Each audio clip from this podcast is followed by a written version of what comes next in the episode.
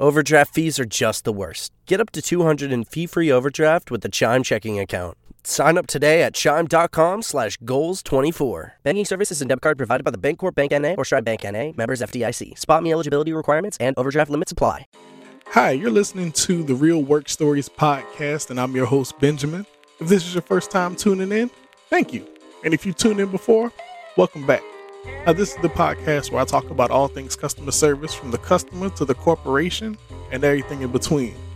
But before I get started, I got to say thank you to everyone for all your support for the podcast. Thank you for all the likes, shares, comments, downloads. I appreciate it. I only say it every episode because I mean it every episode. And if you don't already follow me on Facebook and Instagram, make sure you do so at Real Work Stories Podcast.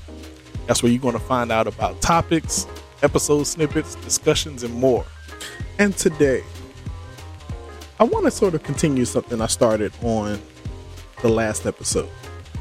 So, in the last episode, I asked a question and I said, Have you ever had a customer say something to you that was so disgusting that it made you wonder, like, what is going on or what has gone on in your personal life to make you say that to someone?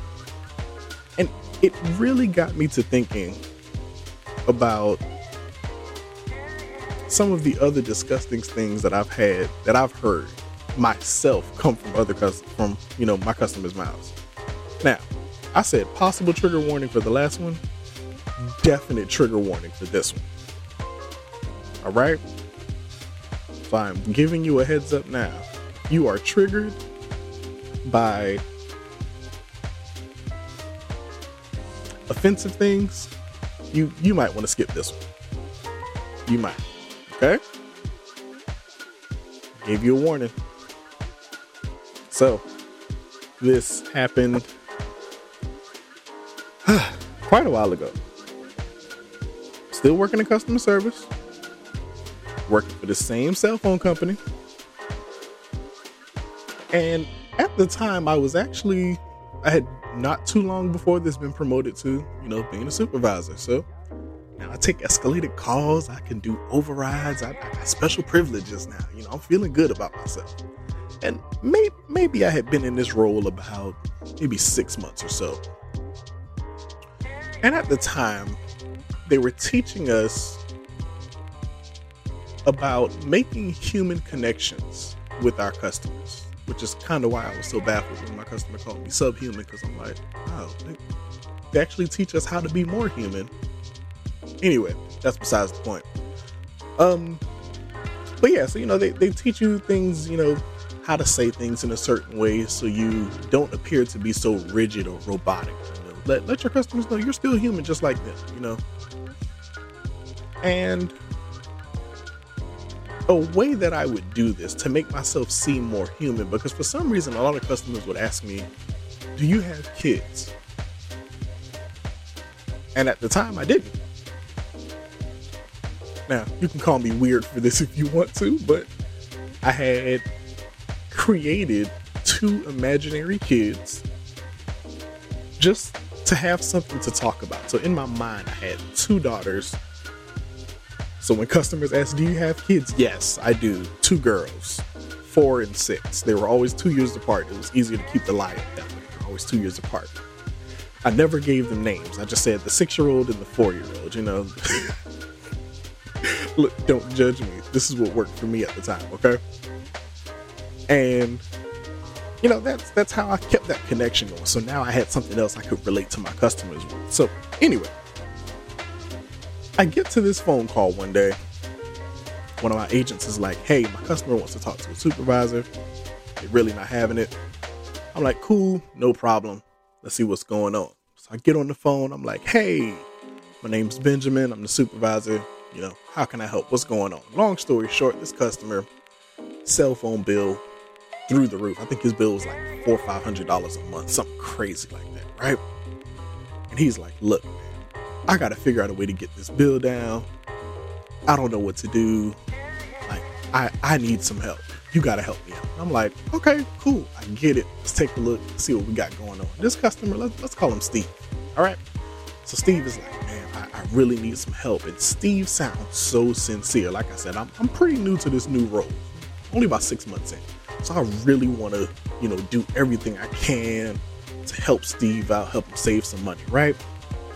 So in the middle of helping him out, we're just making small talk back and forth. I'm like, yeah, so tell me what, what you use your phones for. You know, what, what are you what are you looking for in your service? What all do you actually need? Let's see if we can try to get rid of some of this stuff, yada yada yada. And in the middle of that, Steve says, Can I ask you a personal question? And I I should have known that this is the point where this conversation was going to take a hard left somewhere I did not want to go. But me trying to appear to be more human, you know, trying to make that human connection, I'm like, sure, personal question, I'm all I'm up for it. Let's do it. So he says, Do you have kids? And just like I rehearsed, almost instinctively, yes, two little girls, four and six. like I said, I, I practiced this thing down to a T. I'm like, yeah, four and six, boom. Now, had I been thinking more forwardly in this conversation, I would have said to myself, self, don't do this. It's a bad idea. Don't don't do do not pass go. Do not collect $200. Leave. This is not a conversation you want to be a part of. But I didn't. I didn't do that.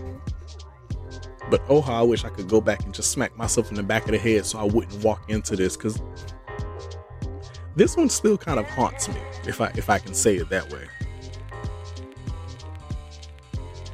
Yeah, this this one still haunts me a little bit.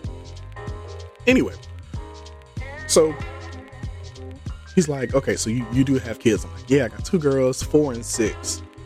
And you know, he starts telling me about his kids, you know, the, the goals the dreams he has for his kids. He's trying to, you know, get his kids into these kinds of schools and these kinds of, you know, academic programs, yada, yada, yada. And again, Steve sounds so sincere, y'all. And I'm like, man, this this guy is, you know, he he's a real stand-up guy. You know, he, he's really trying to do all he can for his kids. And I get it, sir. I'm a dad, just like you. I get it. And then Steve says, Yeah, see, that's why I need to get this bill down because I'm, I'm trying to get, you know, these kids into, you know, these programs, these schools, and yada yada yada. He said, but it's it's hard to try to try to do that because the the bill is so high. He said, uh, I'm sorry, it it's it's even hard for me to say, but Steve says to me, that his bill is so outrageously high and it's it's raping his finances. And he says that it would be the equivalent of somebody raping your two daughters what he, what he exact his exact words were the way you guys are raping me with this bill every month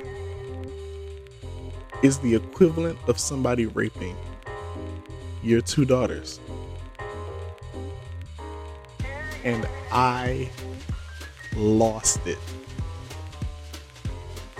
I lost my mind. So at, at that point, I all I could do was yell. I yelled almost it felt like I yelled at the top of my lungs. I said, "Sir, that's enough. This call is over. Goodbye." And I walked back to my desk. And I sat there. Now, I know what you're thinking. You're like, wait, you were on the phone with him. Where were you? Well, at the time where I was working at, we would like walk around the building and we would help people. And then we would go back to our desk and, you know, do our supervisory stuff. And then we go back and walk around some more. I was called a walker. That was like what I did. I just walked around and helped whoever needed help at the time, right? So I took the phone call at my agent's desk and then I had to go back to my desk. So I take the call at, you know, my agent's desk and I go back to my desk and I'm just sitting there and I'm just like staring at a blank computer screen because I have never had anybody say anything like this to me. And I like didn't even know what to do.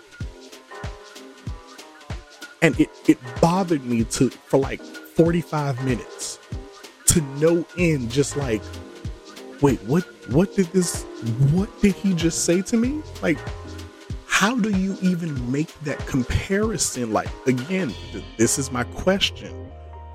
What is something that has been said that is so disgusting that it made you wonder, like, what do you do? That comment by Steve made me wonder, sir. But I don't really want to know the answer, you know? It's like, who I don't even want to say that question. So I'm not going to say that question. I'm not going to ask that question out loud. But it's crazy to think of how much it bothered me then. And now, as a father, I'm like, I, I still cannot find a way to even try to make that comparison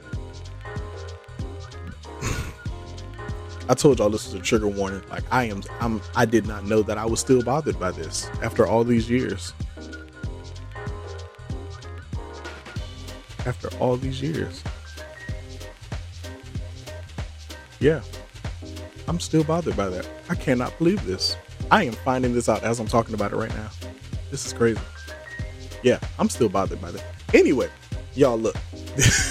I told y'all this is a trigger because that that might be the most terrible thing I think I've ever had said to me. Yeah. Yeah. That that one was bad. That was terrible. Mm. I cannot believe that. Okay. So look. Y'all have tuned into another episode of the Real Work Stories podcast. Be on the lookout for the next episode Monday. And if you don't already follow me on Instagram and Facebook, please do at Real Work Stories Podcast because I want to know what's the.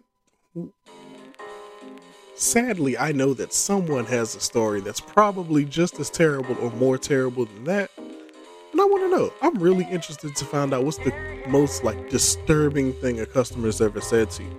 So feel free to comment share, like, all of it. Just all of it. All of it. All of the above. But seriously, let me know. I want to hear your stories. I want to know what's the most, like, just blatantly, outrageously, most ridiculous thing a customer's ever said to you. And if you don't want to leave it on the on the post, that's fine. Email me at realworkstoriespodcast at gmail.com. I want to know. But I said it once before. I'm saying it again. Thanks again for tuning in to another episode of the Real Work Stories podcast. Have a good one. Holla.